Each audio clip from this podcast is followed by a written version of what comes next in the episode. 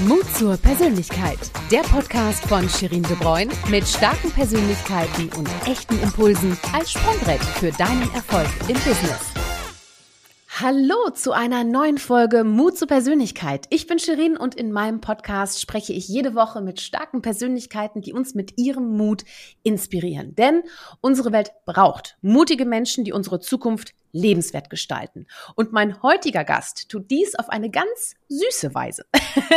Sie ist Unternehmerin, kommt ursprünglich aus der Modebranche und eine gesundheitliche Diagnose vor rund zehn Jahren zwang die gebürtige Italienerin aus Düsseldorf zum umdenken. Das hat sie aber nicht entmutigt. Ganz im Gegenteil. Sie hat die Herausforderung angenommen, mit 50 Jahren neu gegründet und mit ihrer Geschäftsidee nicht nur sich selbst, sondern auch sehr vielen anderen Menschen eine süße Perspektive geschenkt und damit auch gleich für frischen Wind in der Welt der Patisserie gesorgt. Sie ist Gründerin und Namensgeberin der Patisserie Isabella, aus der mittlerweile ein sehr erfolgreiches Familienunternehmen geworden ist. Und über ihre Etappen Mut zur Persönlichkeit sprechen wir jetzt. Herzlich willkommen, Isabella Kretz. Vielen Dank, liebe Shirin. Hallo. Schön, dass du meiner Einladung gefolgt bist. Freue ich mich wirklich sehr. Ja, vielen Dank. Ich fühle mich sehr geehrt. du, ich möchte dich natürlich jetzt auch besser kennenlernen und unsere Zuhörerinnen und Zuhörer natürlich auch. Äh, und traditionell fangen wir an mit der Frage, welche drei Hashtags charakterisieren dich und warum? Mhm.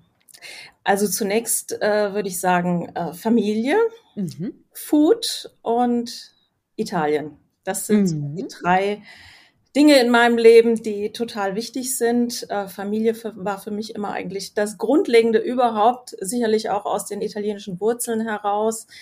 Ähm, das Wichtigste in meinem Leben, das sind meine Kinder und mein Mann. Und ich habe sehr viel Zeit investiert, die Familie äh, so voranzubringen, wie ich mir eben Familienleben vorstelle. Mhm. Und das hat auch prima funktioniert. Wir haben also bis heute, unser Ältester ist äh, 34, der Jüngere 29. Mhm. Wir haben bis heute ein super Verhältnis miteinander. Und darüber freue ich mich unglaublich. Schön. Das nächste mhm. Food ist mhm. eigentlich naheliegend, ja, mit italienischen Wurzeln. Äh, da wird einem gutes Essen praktisch in die Wiege gelegt. Und als ich noch klein war und mit meiner Mutter äh, und meinen Eltern damals äh, häufig nach Italien gefahren bin, wir hatten bei den Rückfahrten immer das Auto voller Lebensmittel. Und äh, ich habe immer gestaunt, dass es hier in Deutschland äh, so manches eben nicht gab, wie Zucchini, Auberginen und was heute also alles gang und gäbe ist. Selbst das gute Olivenöl haben wir uns mitgebracht.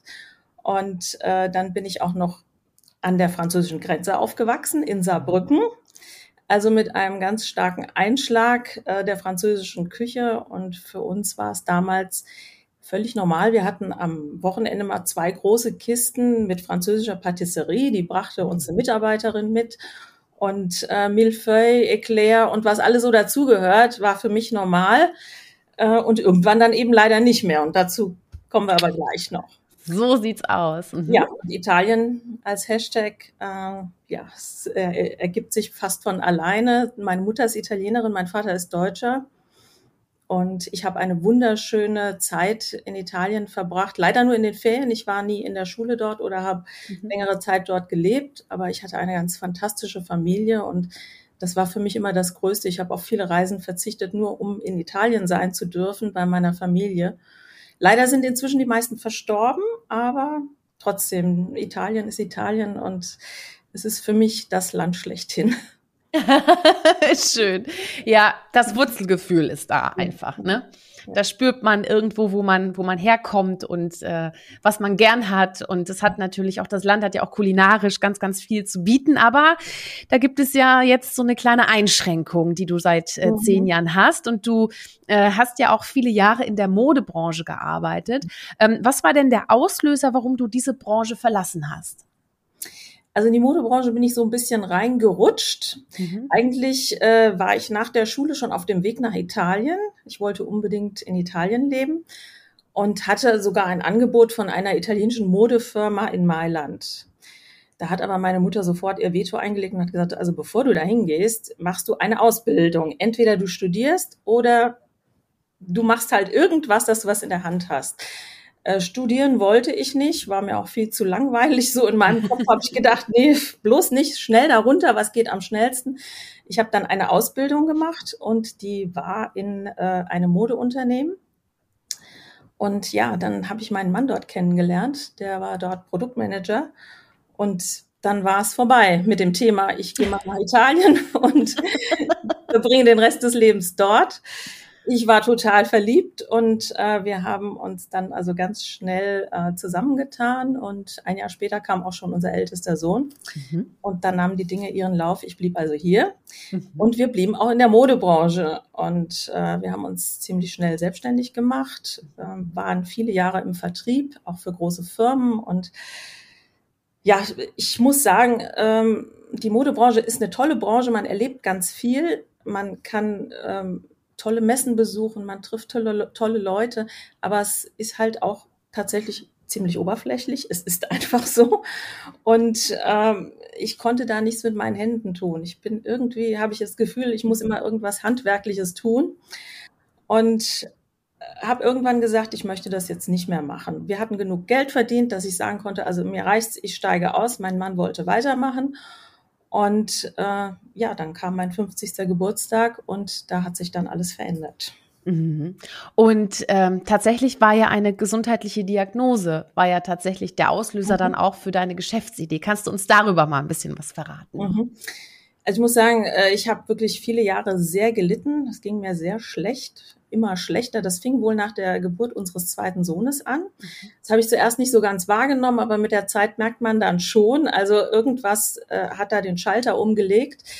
Äh, ich hatte immer äh, starke Entzündungswerte und es ging mir sehr oft sehr schlecht, Unterleibsschmerzen.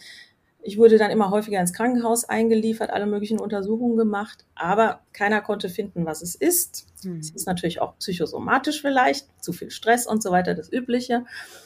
Und ähm, das ging ungefähr 15 Jahre so. Mein Internist sagte irgendwann mal, Sie müssen lernen, mit Antibiotika zu leben, das ganze Jahr, immer.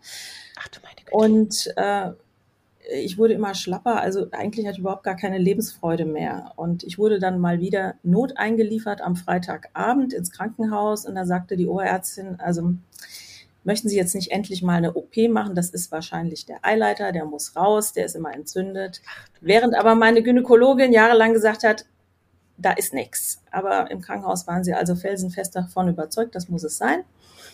Und da ich an dem Abend auch einfach nicht mehr konnte, habe ich gesagt, okay, dann operieren Sie. Ich habe blind unterschrieben, sollen alles rausnehmen, was äh, irgendwie mhm. stört. Und mhm. ich will nur, dass es mir wieder gut geht. Und äh, am nächsten Morgen bin ich dann ohne Gebärmutter aufgewacht.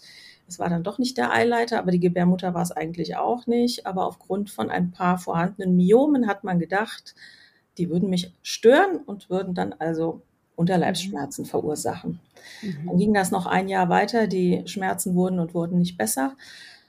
Und äh, dann sollte nochmal operiert werden, weil es angeblich die Vernarbung war. Mhm. Äh, und meine Hausärztin, die war damals so klug, die hat mich äh, in eine Klinik geschickt und hat gesagt, also bevor Sie jetzt die nächste OP machen, schauen wir erstmal, dass wir sie aufpäppeln. Da ich damals also auch ein ganz schlimmer Migränepatient war, ich bin immer mit einem Köfferchen voller Medikamente in den Start äh, gestartet, in den Tag gestartet. Und ähm, sie hat gesagt, jetzt gehen Sie mal drei Wochen in eine Klinik äh, und machen dort eine Kur. Und da war ein ganz schlauer Arzt, der hat mir Blut abgenommen, mich auf Lebensmittelallergien Allergien getestet, mhm. diverse andere Tests noch gemacht und schon am selben Tag noch gesagt, äh, lassen Sie mal Gluten und äh, Laktose, Milchprodukte, alles weg, ab sofort. Und wir schauen mal, ob sich in drei Tagen schon was tut. Na Wahnsinn. Und hat sich was getan? Es ging mir schlagartig besser. Ich habe dann natürlich weitere Untersuchungen gemacht und es wurde festgestellt, ich habe Zöliakie. Mhm. Ich hatte allerdings auch die Jahre davor immer wieder mit meinen Ärzten gesprochen und darum gebeten, Lebensmittelallergietests äh, zu machen. Mhm. Das wurde immer abgelehnt, weil das angeblich eine Modeerscheinung sei. Und da ich weder Durchfall noch Erbrechen hatte, hat man gemeint, das äh, wäre nicht angesagt. Das müsste man mhm. also nicht tun und ich würde mir das alles einbilden. Also, lange Rede, kurzer Sinn. Ich hatte Zöliakie und von eben auf jetzt war mir zum Lachen und zum Heulen. Auf der einen Seite wusste ich, ähm, ich kann jetzt nicht mehr alles essen. Mhm. Ähm, das fand ich natürlich schlimm. Auf der anderen Seite habe ich gedacht, Gott sei Dank, endlich weißt du, was du hast. Und äh, nach kurzer Beschäftigung mit diesem Thema war mir klar, das ist eine ganz tolle, ich sage jetzt mal in Anführungszeichen, ganz tolle Krankheit, weil man muss nur was weglassen. Es gibt so mhm. viele schlimme Krankheiten, da reicht es nicht, was wegzulassen. Die sind entweder hoffnungslos oder man muss mhm. unheimlich viel Medikamente nehmen. Und äh, insofern ist es eigentlich eher eine einfachere Geschichte, wenn die Gastronomie und die Umwelt damit umgehen kann. Ja, und äh, nach meiner Diagnose äh, musste ich natürlich alles weglassen, was irgendwie mit Mehl, äh, mit Weizen oder Gluten, halt, ja, speziell also mit glutenhaltigen Mehl ja. tun hat. Das mhm. Schlimmste für mich war tatsächlich, ich habe gedacht, nee, keine Pasta mehr, das überlebe ich nicht. Also als Italienerin ohne Pasta, ja, das war ganz furchtbar. Und die Pasta, die es damals gab, die will keiner essen. Also die ist ja viel zu much, wenn man sie mhm. gekocht hat. Aber jetzt muss ich dazu sagen, nach ungefähr drei Monaten habe ich gemerkt, die Pasta ist es gar nicht, die mir fehlt, sondern das Brot. Ein mhm. richtig gutes, frisch mhm. gebackenes Brot. Es gab damals, ähm, das war 2007, äh, Brote, die abgepackt waren, so wie Astronautenkost, die schmeckten auch so. Die waren ungefähr ein ja. Jahr haltbar, Trockenfutter, mhm. staubig und das war die einzige Möglichkeit, Brot zu essen. Und dann fing ich also sehr schnell an, Brot zu backen. Die mhm. ersten Ergebnisse waren eine Katastrophe. Ich weiß nicht, ob du jemals Brot gebacken hast oder versucht hast, Brot zu backen. Ich konnte es vorher, konnte es sehr gut, aber glutenfrei war eine Katastrophe. Mhm. Ja, und dann habe ich mich da reingesteigert. Dann habe ich gesagt, mhm. das kann doch wohl nicht wahr sein. Ähm, ich will vernünftig essen und das Brot ist erstmal die Basis. Das muss ich jetzt mhm. lernen. Es gibt nicht allzu viele Möglichkeiten, das zu lernen, oder gab es damals. Heute sieht auch das ganz anders aus. Also es war ganz viel äh, mhm. produziert worden, bevor was Genießbares rauskam. Mhm. Ja, und vom Brot aus nahmen dann so die Dinge ihren Lauf. Ihren Lauf, genau. Mhm. Toll, super. Ja, wir haben, also vielen, vielen Dank. Das war wirklich, äh, ist ja auch sehr, sehr persönlich, ähm, dass du auch die Krankheitsgeschichte mit, mit uns geteilt hast. Ähm, ich selbst bin ja auch durch eine chronische Darmentzündung eben äh, auf die Empfehlung gekommen, glutenfrei äh, zu essen und auf Milch, also auf tiermilchhaltige Produkte zu verzichten. Soja gehört auch noch dazu. Äh, manchmal fällt das schwer, ne, wenn man dann mal irgendwie beim Chinesen ist oder so. Und dann, dann schummel ich ab und zu, aber dann merke ich auch direkt, äh, mir geht's dann auch nicht gut. Und umso größer war natürlich dann die Freude, als ich eines Tages durch Köln lief und mein Mann sagte, guck doch mal da in dieses Café. aber bevor wir dazu kommen, ähm, du hast ja dann sozusagen auch schon den Wunsch gehabt, die Modebranche zu verlassen lassen. Mhm. Ähm, dein Mann ist ja noch in der Modebranche geblieben. Du hast dann die äh, Diagnose bekommen, hast gemerkt, oh, das Brot, äh, das, was ich jetzt hier mag und essen darf, das gibt's ja sonst nirgendwo, was man da irgendwie mhm. gut äh, kaufen kann. Mache ich das doch vielleicht einfach mal selbst ähm, und biete das an. Wie, wie kam denn da jetzt deine süße Geschäftsidee, die Isabella äh, Patisserie zu eröffnen? Ja. Also mit dem Brot, das habe ich dann in relativ kurzer Zeit mhm. hinbekommen. Das war dann damit erledigt. Also Selbstversorgung war auch machbar. Aber ähm, jedes Mal, wenn ich dann unterwegs war, äh, ich hatte immer eine Schwäche für schöne Cafés, für leckeren Kuchen. Ich sagte ja bereits, französische Patisserie. Mhm. Und ähm, ich saß dann immer da mit meiner Tupperdose, musste irgendwelche trockenen Kekse essen und die anderen durften den leckeren Kuchen essen das fand ich irgendwie überhaupt nicht gut. Bin dann also losgezogen. ja, gemein. Bin dann losgezogen und habe erstmal hier in der äh, Umgegend versucht, Konditoren zu überreden. Sie sollten doch wenigstens mal ein glutenfreies Produkt machen, damit ich auch was essen kann. Die haben alle die Nase gerümpft, fanden das alles ganz furchtbar. Das möchte doch keiner essen und dafür gibt's gar keinen Markt. Und mhm. ähm, ja, das so. haben die gesagt, dafür gibt's keinen Markt. Auch. Ja, ja, mhm. ja, ja. Mhm. Also auch bei meiner mhm. Geschäftseröffnung, als ich das damals an die Ämter eingereicht habe, ähm, da kommen wir aber gleich noch dazu. Ja. Mhm. Also jedenfalls, ähm, das konnte keiner machen. Heute in, im Rückblick weiß ich auch warum. Es wäre gar nicht machbar gewesen. Die Kontaminationsgefahr ist riesig und der Aufwand für Bäcker und Konditoren, beides gleichzeitig zu mhm. fahren, ist sehr hoch und ich glaube stellenweise noch nicht mal machbar. Also garantiert machbar. Da muss man wirklich komplett zwei getrennte Backstuben haben, weil sonst mhm. passiert immer was rum, ne? Ja, ja, ja. Ja, ja und ähm, das war so ein bisschen angedacht, dass ich gesagt habe, also wenn es jetzt hier keiner machen will, dann muss ich mal zeigen, dass das geht, weil eigentlich so der Tenor, dass das keiner will und es schmeckt nicht und es sieht auch furchtbar aus. Das waren so die äh, Begriffe, die mir entgegengebracht wurden. Da habe ich gesagt, man kann alles schön und man kann alles hässlich machen. Ja, warum denn äh, soll das nicht funktionieren? Mhm. Eigentlich ist das Handwerk das Entscheidende. Wenn man das Handwerk beherrscht und das betrifft also sowohl den konventionellen Bereich als auch den glutenfreien Bereich, dann geht das. Mhm. Ja, und ähm, ich war nicht so ganz mutig, dass ich sofort gesagt habe, ich mache einen Kaffee auf, sondern äh, entscheidend war eigentlich da mein 50. Geburtstag, mhm. Mm, wo also alle gefragt haben, was machst du denn Tolles? Bestimmt eine super Party und eine tolle Einladung und überhaupt. Und dann habe ich gesagt, nein, mache ich alles nicht. Ich mache das, wozu ich Lust habe, ganz für mich allein. Das ist mein Tag und ich will nicht den ganzen Tag für andere in der Küche stehen, Vorbereitungen treffen oder sonst was, sondern ich will einfach mal ganz für mich was machen. Und habe mir für diesen Tag eine Konditormeisterin nach Hause eingeladen und habe gesagt, ich möchte, dass sie den ganzen lieben Tag, äh, lieben langen Tag mit mir backt. Dass mhm. ich einfach mal das Handwerk ein bisschen besser kennenlerne und sehe, wie das funktioniert. Und äh, da gab es ein paar Freundinnen, die gefragt haben, ähm, die das äh, also total interessant fanden und gesagt haben, so, könnte ich da vielleicht auch kommen? ja, wer will, ist eingeladen. Und so standen wir, ich glaube, wir waren zu zehnt, in meiner Küche mit dieser Konditorin, die also äh, morgens um neun bei mir aufgeschlagen ist. Und dann fingen wir an zu backen. Und ich habe gesagt, ich will richtige Konditorenprodukte, also Petit Four und Sachen, die ich sonst zu Hause, keinen normalen Streuselkuchen, also irgendwas Außergewöhnliches, was ich zu Hause nicht machen würde. Und ich fand das ganz toll. Ich war abends total glücklich. Und da habe ich dann entschieden, ich mache das. Äh, ich An deinem 50. Geburtstag hast genau. du dir genau. das geschenkt. Genau. Und äh, Toll. dann war klar, also ich muss jetzt erstmal gucken, dass ich aus der Modebranche aussteige mhm. und ähm, habe mich dann also entschieden, meinen Laden zu verkaufen. Ich hatte in Oberhausen einen Store mit fünf Mitarbeitern und parallel hatten wir eben auch noch den äh, Vertrieb. Und äh, ich habe gesagt, ich will jetzt einfach mal das machen mit dem Rest der Zeit, den ich habe, was mir wirklich Spaß macht. Die Modebranche war einfach jetzt für mich nicht mehr so interessant und so präsent. Mhm.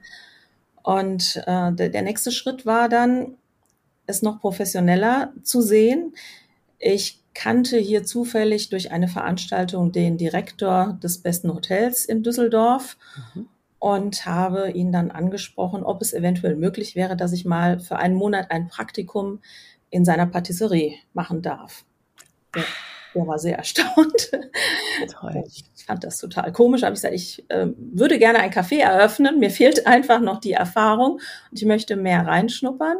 Er hat mir diesen Wunsch gewährt. Ich war also einen Monat lang Küchenmitarbeiterin in diesem Hotel und habe der Patisserie geholfen, so gut ich konnte und natürlich viel gelernt. Mhm. Und das hat meinen Gedanken eigentlich nur verfestigt. Und daraufhin habe ich mich dann also auch noch zu vielen Kursen angemeldet, um das Handwerk zu erlernen, also wirklich Patisseriekurse äh, für Profis, um einfach noch besser zu werden und mhm. zu verstehen, wie entstehen eigentlich solche Törtchen, die ja oft in, im Baukastensystem zusammengebaut werden. Das klingt ja ganz so, als ob du dir auch gesagt hast, ne, du bist ja komplette Quereinsteigerin auch, auch gewesen. Ne? Du hast ja vom Patisserie, außer dass du es verköstigt hast, hast du eigentlich keine Ahnung gehabt, ne?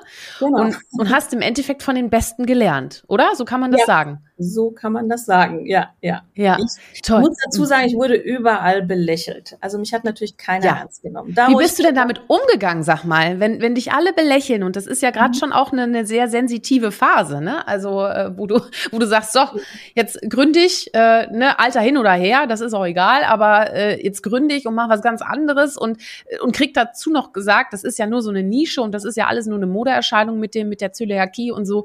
Also, äh, mhm. wie bist du denn damit umgegangen? Also das habe ich sehr locker genommen, nachdem es mhm. mir wirklich so lange schlecht ging und äh, ich jetzt aber auch ein gewisses Alter, eine gewisse Reife hatte, ähm, wo man nicht mehr so alles an sich rankommen äh, lässt, was von außen gesagt wird. Mir war klar, ich muss meinen Weg gehen. Mir hat in der Zeit davor auch keiner geholfen oder mir gesagt, äh, was das Richtige wäre. Und äh, die Umwelt ist natürlich immer sehr schnell darin, alles abzuurteilen, was andere machen und was vielleicht jetzt nicht so in die allgemeine Schiene hineinpasst. Ja. Und ähm, ohnehin muss man sagen, äh, wenn jemand in der Küche arbeitet, dann ist das ja jetzt nicht so der angesehene Beruf, ja. Also da braucht man schon so ein gewisses Selbstbewusstsein zu sagen, ich mache es trotzdem, ja. Mhm. Äh, und ich wollte das einfach. Ich habe gesagt, wenn ich mir jetzt nicht meinen Wunsch erfülle, werde ich es nie tun. Mhm. Und äh, ich habe dann eben angefragt bei den Ämtern, muss natürlich zum Ordnungsamt gehen. Ich musste eine Prüfung ablegen, damit ich das überhaupt machen darf. Normalerweise macht man eine ähm, Meisterprüfung, also man muss erst die Gesellenprüfung, dann Meisterprüfung als Konditor machen oder Bäcker, mhm. wenn man so einen Job machen möchte. Ja. ja. sonst darf man also so ein Café nicht eröffnen. Ah. Und da ich zu alt war, das war jetzt sehr schön, also bis äh, 47 Jahre, so ist es hier in Nordrhein-Westfalen, ähm, kann man einem dann später nicht mehr zumuten, eine komplette Ausbildung zu machen. Wäre ja auch blöd, wenn ich jetzt mit den 16-Jährigen oder 17-Jährigen da in der Schule sitze sondern man kann eben eine Prüfung ablegen, in der man zeigt, dass man zum einen äh, wirtschaftlich in der Lage ist, eins und eins zusammenzurechnen und mhm. so einen mhm. Betrieb zu leiten und dass man die handwerklichen Fähigkeiten hat, die entsprechenden Produkte herzustellen. Mhm. Das Wissen. Und äh, diese Prüfung habe ich vor der Handwerkskammer abgelegt und dann konnte es eigentlich losgehen. Ah ja, Wahnsinn. Was war das für ein Gefühl erstmal, diese Prüfung gemacht zu haben und zu wissen, so, jetzt haben wir da schon mal alle, alle Stolpersteine aus dem Weg geräumt. Was war das für ein Gefühl? Da war ich sehr froh. Also ich hatte tatsächlich mhm. viel Angst vor dieser Prüfung, mhm. äh, ja, als Quereinsteigerin und ohne die vielen Vorkenntnisse. Ich habe mir gesagt, jemand, der drei Jahre eine Ausbildung macht, äh, in diese Lehre geht, der lernt ja auch was, was mir jetzt alles fehlt, diese Basis. Ich muss das alles so ratzfatz äh, nebenbei äh, erlernen. Aber ähm, die Prüfung ist sehr gut gelaufen und danach war ich natürlich total erleichtert. Mhm. Was ich mhm. damals nicht wusste, war, dass die Hürden jetzt erst noch kommen, also die wahren Hürden. Hey. Und das waren eben die Ämter, die überhaupt nicht mitspielen wollten, die gesagt haben, genau das gleiche wie die Konditoren vorher auch. Das will niemand, das schmeckt nicht, das ist eine Lücke. Und jetzt schauen Sie sich mal die Zahlen an, wie viele Zöliakie-Patienten in Deutschland gibt es denn überhaupt? Und das wird niemals was. Und die haben also gesagt, sie würden auch die Genehmigung dafür nicht erteilen. Ich war dann aber sehr, sehr penetrant und habe gesagt, ich mache das. Irgendwie boxe ich das durch. Ich will dieses eine Café haben und ich will beweisen, dass es geht. Und ich will auch zeigen, dass es genug Kunden und genug Menschen gibt, die das zu schätzen wissen. Und äh, habe einfach weitergemacht, ja. So wow. lange, bis ich die Genehmigung bekommen habe. Ja. Da war mein Mann auch unterstützend dabei, muss ich sagen. Mhm. Der hat da äh, kräftig mitgeholfen. Also irgendwann hatten wir es dann und dann konnten die Bauarbeiten losgehen und dann wurde dieses Café eingerichtet. Na Wahnsinn, das war ja das erste Café war in Düsseldorf. Ne? Genau, genau, das ist unser Stammhaus. Das hast du dir ja auch von der Lage her ganz geschickt ausgesucht, ne?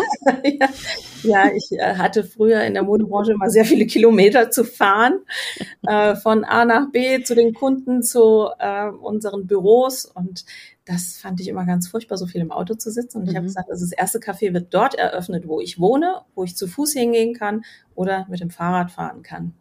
Und das ist jetzt hier tatsächlich Luftlinie 500 Meter entfernt im Stadtteil mhm. Oberkassel in Düsseldorf. Da ist immer mhm. noch unser Stammhaus. Das war so das allererste Café. Da begann alles hinten in einer kleinen Backstube von vielleicht 40 Quadratmetern. Mhm. Habe ich gemeinsam mit einer Konditorin angefangen. Wir mit der gleichen Konditorin, mit der du auch an deinem Geburtstag oder war das eine andere Konditorin? Das war eine andere, okay. Mhm. Äh, die ich auf dem Weg dahin kennengelernt habe. Mhm. Und ähm, die fand die Idee ganz toll und wollte das gerne mitmachen. Und ja, dann haben wir also zu zweit angefangen. Es war eine wahnsinnig aufregende Zeit, aber äh, damals habe ich auch gedacht, ach, das, in diesen Räumlichkeiten bleibst du zehn Jahre lang, das ist groß. Damals habe ich das als groß empfunden. Und die Aufgabe, da so eine Riesentheke zu füllen, ähm, das ist schon eine mhm. Herausforderung. Ja, und äh, das Wachstum ging aber extrem schnell voran. Also die Kunden waren total dankbar. Mhm. Das war für mich äh, eine ganz tolle Phase, wenn tatsächlich Kunden in meinen Laden reinkamen und heulend vor dieser Theke, wirklich weinend, denen liefen die Tränen. Mütter kamen mit ihren Kindern und haben gesagt, das darfst du alles essen. Und dann haben die immer mit dem Finger auf Produkte gezeigt. Darf ich das auch essen? Und darf ich das, das auch essen? Ja, es war wirklich total süß. Aber auch Erwachsene, die äh, denen die Tränen in den Augen standen, die gesagt haben, das ist so toll, das ist ja für mich das Paradies. Mhm. Und ähm, da habe ich gemerkt, also ich mache nicht nur etwas äh, jetzt um meiner selbst willen, weil ich das mhm. jetzt einfach machen will und für mich einfach auch mal einen Kaffee haben will, wo es was Tolles gibt, sondern dass ich damit ähm, eine, einer Menschengruppe helfe und sie glücklich mache. Und das war für mich ein unglaublicher Antrieb, auch weiterzumachen. Ich kann das nur bestätigen, äh, weil mein Effekt war ja auch äh, so, weil äh, das hat mich ja dann auch erwischt und ähm, als ich dann bei dir oder im, in eurem Café war äh, in Köln, in Nähe der Ehrenstraße, ja. äh, muss ich sagen, äh, ich hatte auch Tränen in den Augen und konnte es nicht fassen, dass ich einfach alles einfach jetzt bestellen könnte. Also das, ja. ihr habt ja auch Frühstück und so, deswegen alles. Ja. Und ähm, ich ich muss sagen, dieses Verständnis, also es gibt einfach ja sehr viele Menschen, entweder unentdeckt oder entdeckt, die Schwierigkeiten haben mit dem Thema Darm. So, man muss ja nicht wirklich Zöliakie haben, das ist natürlich Hardcore, aber wie in meiner weichen Variante, es kann auch stressbedingt sein, äh, gibt es Phasen im Leben, wo man eben darauf achten muss. Ähm, das Schöne ist aber, dass finde ich ein Konzept, wie, wie du es eben entwickelt hast, für ein Mitgefühl sorgt. Also für oh, was ist das? Glutenfreie mhm. Patisserie. Man beschäftigt sich damit, man schafft im Endeffekt äh, eine Transparenz ähm, für, für ein Thema, was gesellschaftlich wirklich relevant ist, was, mhm. was das Thema Gesundheit wirklich betrifft. Und das finde ich eigentlich, das hat mich eigentlich noch, noch mehr berührt, als als tatsächlich dann der Genuss, der dann auch ja. kam. aber, aber das, ne, es ist ja wichtig, dass wir, ähm, dass wir füreinander auch ähm, mhm. eine bestimmte Aufmerksamkeit schaffen. Und da eben auch sagen, so ich lasse mich nicht unterkriegen, sondern äh, wie du jetzt auch gesagt hast, ne, aus der Not heraus, weil du Eclairs liebst und das ganze und den ganzen Süßkram und gutes Brot, ja. äh, das möchte ich jetzt für mich mal erstmal machen und dann festzustellen, wow, ich glaube, ich kann auch andere damit glücklich machen. Und diese Wertschätzung, das hat etwas mit mit extremer Wertschätzung zu tun und äh, damit kommen wir auch zu deiner Familie, weil du sagst, ja auch ist ja auch ein Hashtag von dir. Ähm, Familie ist für dich sehr wichtig und ich habe tatsächlich von deinem Sohn. Der ist ja jetzt auch Geschäftsführer, da kommen wir jetzt zu. Ähm, der hat äh, gestern, also äh, Ende Oktober, hat er bei LinkedIn nämlich etwas gepostet. Und ich, ähm, ich lese das mal gerade kurz vor, weil ich das gerade gefunden habe. Und ich finde, das passt so, so gut zu dem Punkt Wertschätzung. Er hat geschrieben äh, bei LinkedIn, ohne meine Familie würden wir wohl nicht dort stehen, wo wir jetzt sind, aber ohne unser Team ganz bestimmt auch nicht. Hinter Isabella stecken nämlich so unglaublich viele motivierte Köpfe, die gemeinsam vor allem ein Ziel haben, glutenfreie Produkte, die zudem möglichst wenige weitere Allergene erhalten in höchster Qualität zu entwickeln, diese mit echtem Handwerk und Leidenschaft herzustellen und damit unsere Kunden richtig glücklich zu machen. Mhm. Hör mal, also da hast du aber einen Sohn, würde ich sagen. Ne? So einen Geschäftspartner kann man sich ja nur, nur wünschen. Ähm, du, die Familie ist jetzt komplett eingestiegen. Dein Mann arbeitet ja auch nicht mehr in der Monobranche. Dein Sohn ist auch nicht mehr Unternehmensberater. Äh, wie, wie, wie ist das? Wie ist das gekommen? Ich glaube, dein Sohn hatte ja auch noch die größere Vision dahinter, weil du wolltest das ja eigentlich nur als Prototyp im Endeffekt entwickeln, damit viele Cafés sagen, oh super Sache, machen wir jetzt auch so. Ähm, wie ist das gekommen jetzt mit der Family, mhm. ein Family Business? Ja, also mein Mann äh, hat, das war reiner Zufall, er hat seine Firma verkauft, just genau an dem Tag, wo ich bei mir auch Schlüsselübergabe hatte mit meinem Laden. Das hat sich so ergeben, äh, das halbe Jahr davor und dann war er plötzlich, ich sage jetzt mal arbeitslos, er wollte nicht mehr arbeiten. Äh, er hatte ja vorher noch versucht, mich zu überreden, das Projekt doch noch fallen zu lassen und wir machen jetzt einfach mal lange Urlaub und ähm, erholen uns, was wir jetzt in den letzten 30 Jahren ja nicht tun konnten. Aber das Ding lief schon und ich wollte weitermachen. Ich habe gesagt, dieses eine Kaffee, das mache ich. Und äh, dann hat er gesagt, okay, also du brauchst bestimmt jemanden, der sich so im Hintergrund ein bisschen um die Dinge kümmert. Da war ich dann auch ganz dankbar für. Und er hat sich auch äh, insbesondere um die Einrichtung gekümmert, um die Geräte, alles, was da jetzt gebraucht wird, äh, um so eine Patisserie ans Laufen zu bringen. Das hat er gemacht, während ich also mich voll und ganz auf die Produkte konzentrieren konnte. Mhm. Das war super und äh, unser ältester Sohn Dominik. Der hat damals, wie du ja schon sagtest, in einer Unternehmensberatung gearbeitet, in München damals.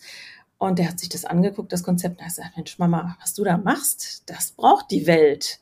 Das möchte ich unterstützen. Mhm. Da ist mir erstmal der Schreck in die Glieder gefahren, weil äh, das er hat super studiert, ja.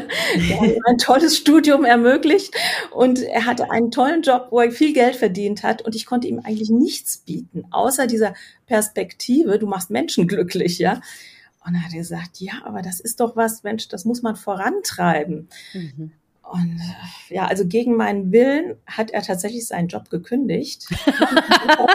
gegen meinen Willen ist er eingestiegen. Schön. ja, weil äh, als Mutter will man, äh, dass die Kinder mhm. einfach zum einen ihren eigenen Weg gehen, aber abgesehen davon eben auch, wenn sie eine Karriere angefangen haben, da auch mhm. weitermachen und nicht einfach so alles abbrechen und naja, wer weiß, was daraus wird.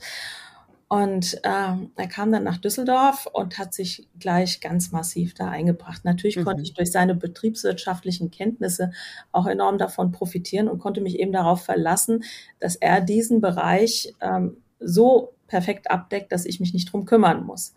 Mhm. Und äh, es ist so, also mit Küche, mit Produkten und so weiter hatte er nie was am Hut. Also mhm. er kann sich bis heute keine Pasta kochen. Aber ähm, das Unternehmenskonzept fand er total interessant und hat gesagt, das, das müssen wir weiterentwickeln. Und dann mhm. kam also schon nach einem halben Jahr der zweite Laden dazu, ebenfalls in Düsseldorf. Damals wurde uns von der Kö-Galerie eine Fläche angeboten. Sie sind also auf uns zugekommen und haben gesagt, wir haben da eine klitzekleine Fläche. Vielleicht haben Sie ja Lust, ein To-Go-Geschäft zu machen. Mhm. Und äh, mein Sohn fand das ganz toll, hat gesagt, wir haben hier in Oberkassel das Café und dort ein To-Go-Geschäft. Mal schauen, wie sich das so ergänzt und wie das funktioniert. Hat prima geklappt und ähm, dann ging es weiter. Wir hatten ähm, von überall her Anfragen. Macht doch bitte hier einen Laden und macht bitte da noch einen mhm. Laden und wir hätten bei euch so gerne auch bei uns in der Stadt. Ja. Äh, aber wir können da nicht auf alles eingehen, es sei denn, es wird sehr konkret. Und mhm. da kam eine junge Dame aus Stuttgart auf uns zu.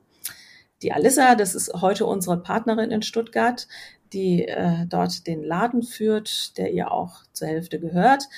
Und die war genauso penetrant wie ich selber. Und sie wollte unbedingt, sie leidet auch an Zöliakie und sie hat gesagt, ich mache das, ich will das unbedingt. Und mhm. ähm, dann haben wir mit ihr ein Konzept entwickelt und äh, mein Sohn hat mit ihr den Businessplan gemacht und alles, was dazugehört, die Bankengänge und so weiter. Und äh, es hat dann aber ungefähr noch mal anderthalb Jahre gedauert, mhm. bis das äh, Geschäft tatsächlich eröffnet werden konnte. Und es floriert heute in der Kalverstraße in Stuttgart. Und ähm, ja, wir überlegen auch da weitere Schritte zu machen. Also Alisa ist mega Toll. aktiv mhm. und das funktioniert sehr gut und ich sehe, es wird halt überall sehr, sehr gut angenommen. Ja, ihr habt ja, glaube ich, sechs Standorte jetzt aktuell, ne? Mhm. Und wir sind ja jetzt im, im November 2021. Mal gucken, was, was noch alles so passiert. Ja. Aber ähm, kannst du dir auch vorstellen, ähm, international äh, zu werden? Also, oder weiß nicht, ja. kann man, weil ich kann mir das schon vorstellen, ne? Also, ja. ähm, weiß nicht, gibt's da vielleicht auch, ich denke, du hast bestimmt auch internationale Kunden. Ich war gestern bei euch frühstücken und ja. ich hatte tatsächlich, ja, da habe ich mir auch ein paar Fragen überlegt, als ich da mein mein, mein Lieblingstörtchen, was ich gleich verraten werde, äh, ja, verköstigt habe. Das ich vorhin schon fragen, das interessiert mich sehr. Ja, ja, ja. ja. Und, na, und es sind auch viele internationale Kunden ja. bei euch und die stehen wirklich, die stehen wirklich davor und sagen, meinst du, may, may, we, may we have that? So, dürfen wir das? Dürfen wir das? Dürfen wir das? Dürfen wir das? Dürfen wir? Yes, yes. yeah, it's all, it's all gluten free. Ja, ja. Okay, okay, so I'll take that, that, that. das ist so süß. Also, was, was hast du denn da so? Also, Resonanz von Kunden hast du ja schon gesagt, äh, extrem positiv. Aber wie, wie sieht's so aus mit anderen Ländern?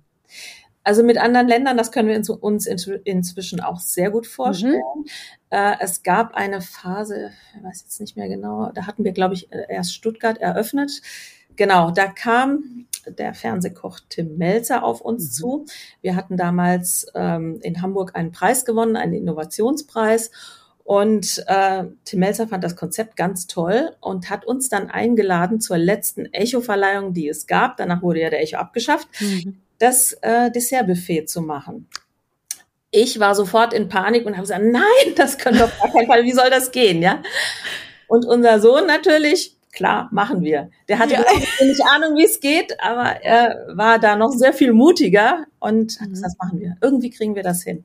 Mhm. Und er hat sich da natürlich wahnsinnig reingekniet, um das äh, logistisch auf die Reihe zu bekommen. Und seitdem wir also diesen Echo damals bestückt haben, das war für uns wieder der nächste Step. Wir wussten jetzt, wie es geht. Wir können mhm. eigentlich überall hinliefern. Dann kam also der Schritt, ähm, Stuttgart war ja sowieso schon da, aber auch ähm, Hamburg kam dazu und später dann Köln und Aachen. Mhm. Wir wissen heute, wir liefern ja bereits in die Schweiz. Ähm, wir können eigentlich überall hin liefern. Es gibt äh, Overnight-Lieferungen, äh, die sind völlig unproblematisch. Das kann man alles abdecken bis sonst wohin. Also mhm, mh. könnte auch nach New York liefern. Die Nachfragen sind auch so. Es ist tatsächlich, wie du das eben so beschrieben hast, die Leute, die nach Deutschland kommen, ich sag mal für einen Amerikaner, da ist das kleine Deutschland äh, nicht der Rede wert. Der fährt mal eben von München nach Hamburg oder andersrum von Berlin nach Düsseldorf. Das sind alles keine Strecken. Und so mhm. verhalten sie sich auch. Ich hatte mal einen Mann, einen Australier, äh, der in Hongkong arbeitete und in äh, Frankfurt geschäftlich zu tun hatte. Und der hatte Zöliakie und hat gegoogelt, wo kann man denn in Deutschland äh, glutenfrei essen? Und der kam auf unsere Patisserie und hat sich dann eben ins Auto geschwungen und ist nach Düsseldorf gefahren. Mhm. Da ist er für zwei Tage geblieben, um sich durch unser komplettes Sortiment zu futtern. Hat einen Schlafsack angeboten. ja. Und äh, ja, der sagte natürlich auch, kommen Sie nach Hongkong, Sie müssen einen Laden machen. Und, mhm. die Fragen habe ich von überall. Also wir mhm. hatten aus LA Gäste, wir hatten aus New York Gäste und die Resonanz war immer die gleiche. Sie müssen das bei uns auch machen. Mhm. Wir können, ja, logistisch wissen wir inzwischen, wie es funktioniert. Aber es ist ein so unglaublicher Aufwand. Also der mhm. Betrieb, den wir jetzt innerhalb von sechs Jahren hochgezogen haben. Wir sind inzwischen zweimal umgezogen, sind mhm. jetzt auf einer großen Fläche von 1200 Quadratmetern. Wir haben über die ganze also Produktion. Gruppe, ja, Produktion mhm. mit Büro. Mhm. Wie viele äh, Mitarbeiter habt ihr jetzt, MitarbeiterInnen? Also äh, komplett insgesamt über alle Bereiche sind wir ungefähr bei 100 jetzt. Wow, guck mal das ist an. Wahnsinn. Menge, ja. Mhm. Und das fordert natürlich sehr viel Engagement. Mhm. Äh, auch das schnelle Wachstum ist natürlich auch sehr herausfordernd. Und äh, deswegen äh, bin ich immer so ein bisschen zurückhaltend. Der nächste Schritt, ja, wir eröffnen mhm. jetzt in Deutschland nochmal zwei Läden, die mhm. fast fertig sind. Da darf ich aber noch nicht verraten, wo die okay, sind. Okay. es gibt dann ein Gewinnspiel. Also wer mitmachen möchte bei dem Gewinnspiel und errät, wo diese Läden geöffnet werden, der kann ein Frühstück mit seinem Liebsten oder seiner Liebsten gewinnen. Und deswegen verrate ich das jetzt noch nicht. Na, dann werden wir das mal schön verlinken im Blog. Ja. ich rate auch mit. Oder ist, ist, äh, Teilnehmer sind ausgeschlossen wahrscheinlich. Nein. ich weiß ja nichts. Ich weiß ja nichts. Ja, genau. Nicht, genau. Nee, genau. Ja. ja, also was mir vorschweben würde, ich würde super gerne in Österreich noch einen Laden. Mhm. Also wenn jetzt hier jemand aus Wien zuhört und sagt, Mensch, wir würden gerne einen Laden mit euch machen, ja, gerne anrufen. Äh, aber auch international, weiter hinaus, über Europa hinaus ist alles möglich. Mhm. Wir hatten jetzt kürzlich sogar eine Anfrage aus Dubai. Also also verrückt. Wahnsinn. Ja, aber ihr berührt, ne? Und ich glaube, ähm, Liebe geht halt eben wirklich auch durch den Magen. Und wenn man dann bei euch ist und es schmeckt nicht nur, sondern es sieht auch wirklich einfach fantastisch aus, dann ist das ein Gedicht. Ne? Ja. Wir kommen zum Thema Unternehmenskultur, weil du ja auch gerade gesagt hast, ähm, ne, so wir wollen halt auch so Wachstumsschmerzen auch irgendwo vermeiden, indem wir zu schnell, zu groß äh, ja. und dann schon direkt zeitgleich in 50 Länder irgendwie oder ne? So, und da kommen wir zum Punkt Werte. Weil ich glaube, Werte sind ja auch wirklich für eure Unternehmens-DNA oder für dich selbst ja auch, weil Familie mhm. ist natürlich auch ein, ein ganz, ganz großer Wert. Mhm. Ähm, welche Werte tragen denn dich und, und auch dein Unternehmen und gibt es da Unterschiede? Äh, Unterschiede? Inwiefern meinst du das? Ja, ob, ähm, ja, ich finde das immer ganz spannend, weil bei Mut zur Persönlichkeit geht es ja auch darum, wie bringe ich meine eigenen Werte ins mhm. Unternehmen rein und mhm. passt das Unternehmen daher auch zu mir? Mhm. Also ne, zum Thema, du kannst zum Beispiel mal den Punkt Familie nehmen. Mhm. Ähm, das beschreibt ja auch vielleicht so ein bisschen das Verhältnis zu seinen MitarbeiterInnen. Mhm. Ne? Mhm. Ähm, also welche Werte tragen dich, um mal so anzufangen? Also für mich, ja, der Wert Familie, Vertrauen, ähm, mhm. sich aufeinander verlassen können, das ist für mich total wichtig. Und das mhm. trage ich auch ganz äh, intensiv in das Unternehmen hinein. Mhm. Also äh, ich möchte eigentlich, dass diese, gerade so die Menschen in der Produktion, die ich täglich sehe, sich auch als Familie verstehen. Mhm. Und äh, ich bin da sehr bemüht, auch wenn ich selbst jetzt nicht mehr allzu oft an jedem Standort sein kann, äh, dass wir gute Teams zusammentragen, die sich untereinander verstehen und unterstützen, dass der eine für den anderen einspringt. Also wir haben das äh, auch besonders, ich sage jetzt mal, erlebt in der Corona-Zeit, wo zum Beispiel die Konditoren unheimlich intensiv bei den Bäckern mal mitgeholfen haben oder eine wirklich äh, schwierige Zeit war, als unser Hauptbäcker an Corona erkrankt ist. Er ist erkrankt, weil er ins Krankenhaus musste, äh, wegen einer anderen Sache. Er hatte ein Lungenproblem und mhm. ähm, hat sich dort mit Corona angesteckt. Und dann ging es um Leben und Tod. Und ähm, das war für mich eine so unglaublich intensive Zeit. Ich habe mich also vor meine Mitarbeiter gestellt und habe sie äh, um mentale Hilfe gebeten. Ja, ich habe gesagt, äh, dieser junge Mann mit drei Kindern, äh, dem geht's jetzt richtig schlecht. Der kämpft um sein Leben. Ich bitte euch, denkt an ihn, betet für ihn, wer beten kann. Ich habe ja auch äh, einige muslimische Mitarbeiter in meinem Betrieb. Und ähm, wir haben uns da regelmäßig ausgetauscht. Wir haben ständig Kontakt zu ihm gehabt über WhatsApp. Wir haben ihn ermuntert. Wir haben äh, sein, uns um seine Familie gekümmert. Ja, das war mhm. für uns so eine ganz intensive Zeit, wo ich sagen muss, für die bin ich auch dankbar. Es hat auch alle nochmal zusammengeschweißt. Mhm. Und ich weiß heute, wenn es kritisch wird, die sind alle da. Und mhm. ich kann mich darauf verlassen, dass sie füreinander einspringen. Toll. Das ist, also ich ähm, kann dir jetzt mal kurz was verraten. Und zwar, ich war ja gestern bei euch und ich habe eine Mitarbeiterin, die Carola ja. habe ich gefragt, ob es eine Frage gibt, die sie dich schon immer fragen wollte. Okay. Und weißt du, was sie geantwortet hat?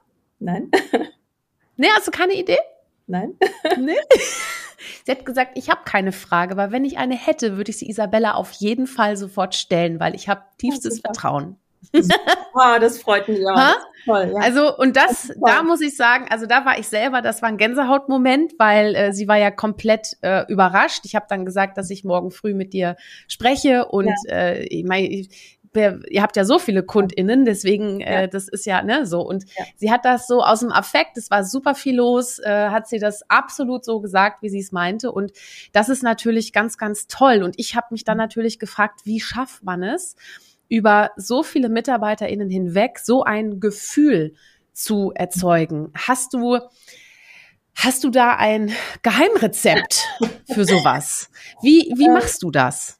Also zum Oder einen, ihr? Wir, zum einen sind wir tatsächlich mit allen Mitarbeitern per Du. Ich möchte mhm. diese Schwelle nicht haben, äh, mhm. dass die Leute mich sitzen müssen.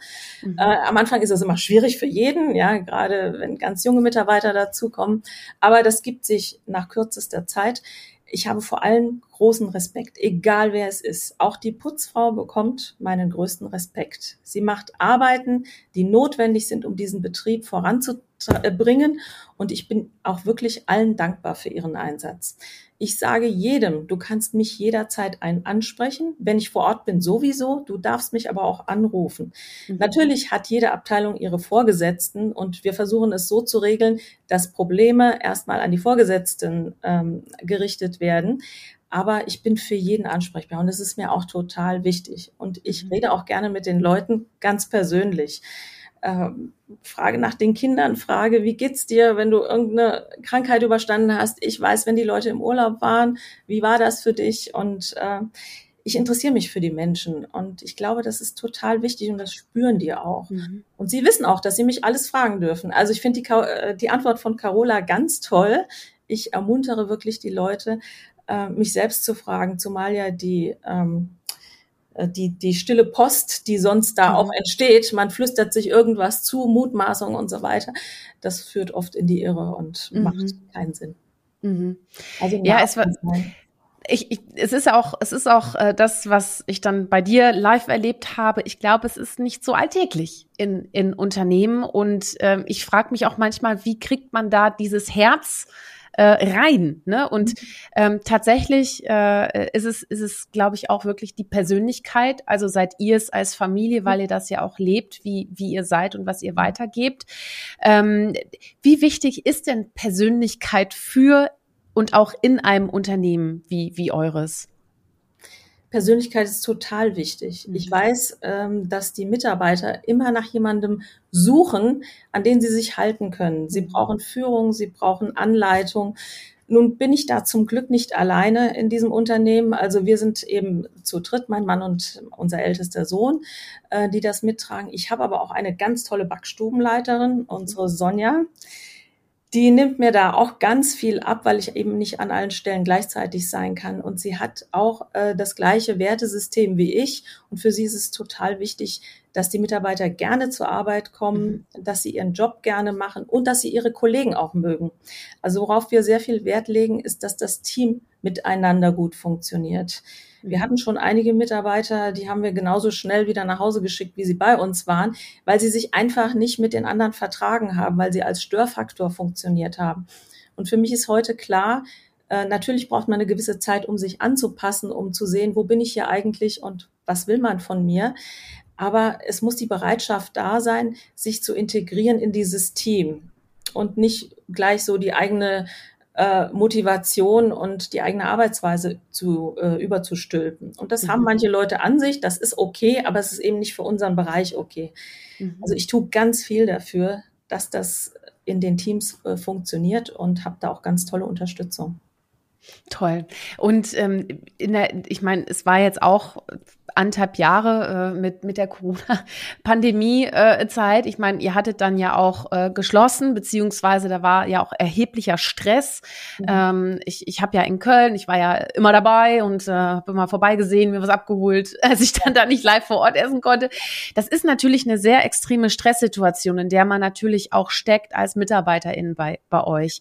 Ähm, wie habt ihr da den Zusammenhalt? Weiß nicht, gab es da so Rituale oder habt ihr euch regelmäßig irgendwie zusammen zusammengeschalten online oder wie, wie bleibt man in Kontakt mhm. miteinander? Äh, ich muss sagen, äh, für uns war die Pandemie ähm, äh, etwas anders als für viele anderen. Wir hatten natürlich auch erstmal Panik. Lockdown hieß, äh, oh Gott, was machen wir jetzt? Ja, und haben für 14 Tage Kurzarbeit angeordnet. Mhm. Wir haben unglaublich schnell reagiert. Äh, mein Sohn hat sofort Flyer rausgegeben, hat gesagt, wir beliefern jeden Kunden, egal was es kostet. Damit verdienen wir zwar nichts, aber ähm, wir bleiben in Kontakt mit unseren Kunden und äh, wir bleiben am Leben, hoffentlich. Ja, das wussten man ja damals alles nicht. Aber nach diesen 14 Tagen haben wir schon gemerkt, oh Gott, also nicht nur, dass uns das auffrisst, es bringt auch gar nichts. Wir durften als ähm, Lebensmittelhersteller, äh, durften wir unsere Läden geöffnet halten, ohne mhm. dass die Cafés genutzt werden. Das heißt, das To-Go-Geschäft war für alle Läden gegeben. Genau. Mhm. Wir haben mit unseren Kunden Kontakt gehalten äh, über Instagram, wo ich dann eben auch Nachrichten abgesetzt habe und die Situation erklärt habe.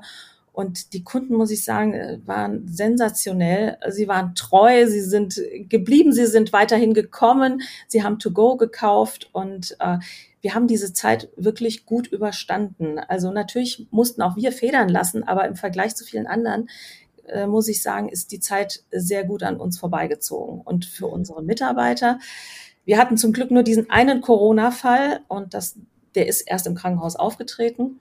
Alle anderen sind gesund geblieben. Ich hoffe, er ist auch wieder gesund. Er ist wieder da, ja. Schön. Wir waren auch so froh, wie er wieder da war.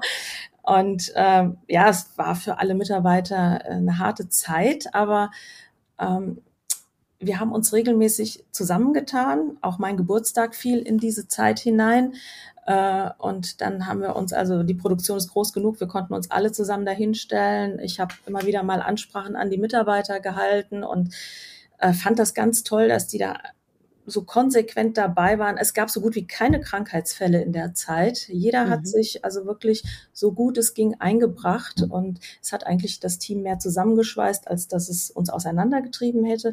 Und seitens der Kunden hatten wir zu 100 Prozent die Unterstützung, die man braucht, um so weiterarbeiten zu können. Das heißt, ich war derzeit, glaube ich, so dankbar wie selten in meinem Leben. Ich übe immer Dankbarkeit, aber das war so eine Zeit, die nicht nur total intensiv war, sondern auch für mich ähm, jeden Tag das Thema Dankbarkeit aufgerufen mhm. hat. Mhm. Mhm. Ah, woher schöpfst du denn deine Kreativität für all die Leckereien und so? Ähm, ja. wo, woher kriegst du all diese kreativen, köstlichen Ideen? Wo, wo sind deine Quellen? Ja. Also Ideen, ich glaube, wenn man äh, mit offenen Augen durchs Leben geht, kriegt man überall Ideen. Mhm. Jetzt sind natürlich auch äh, in den letzten Jahren die sozialen Medien so stark geworden. Auch ich blättere ständig durch Instagram. Es gibt Leute, die machen so tolle Sachen. Ähm, da bleibt man einfach dran hängen und lässt sich inspirieren. Ich bin aber auch immer sehr gerne unterwegs gewesen, also auf Reisen. Ich war jetzt gerade kürzlich nochmal in Paris. Ähm, das ist natürlich für mich die Quelle schlechthin, was die äh, französischen Patissiers machen. Das weiß ich immer, da bin ich immer auf dem Laufenden. Ähm, wobei es da mehr um das Handwerkliche geht und äh, was überhaupt äh, in diesem Bereich an Neuerungen stattfindet. Und das andere ist aber die Tendenz in unserer Gesellschaft, Ernährung anders zu sehen. Das mhm. inspiriert mhm. mich auch total.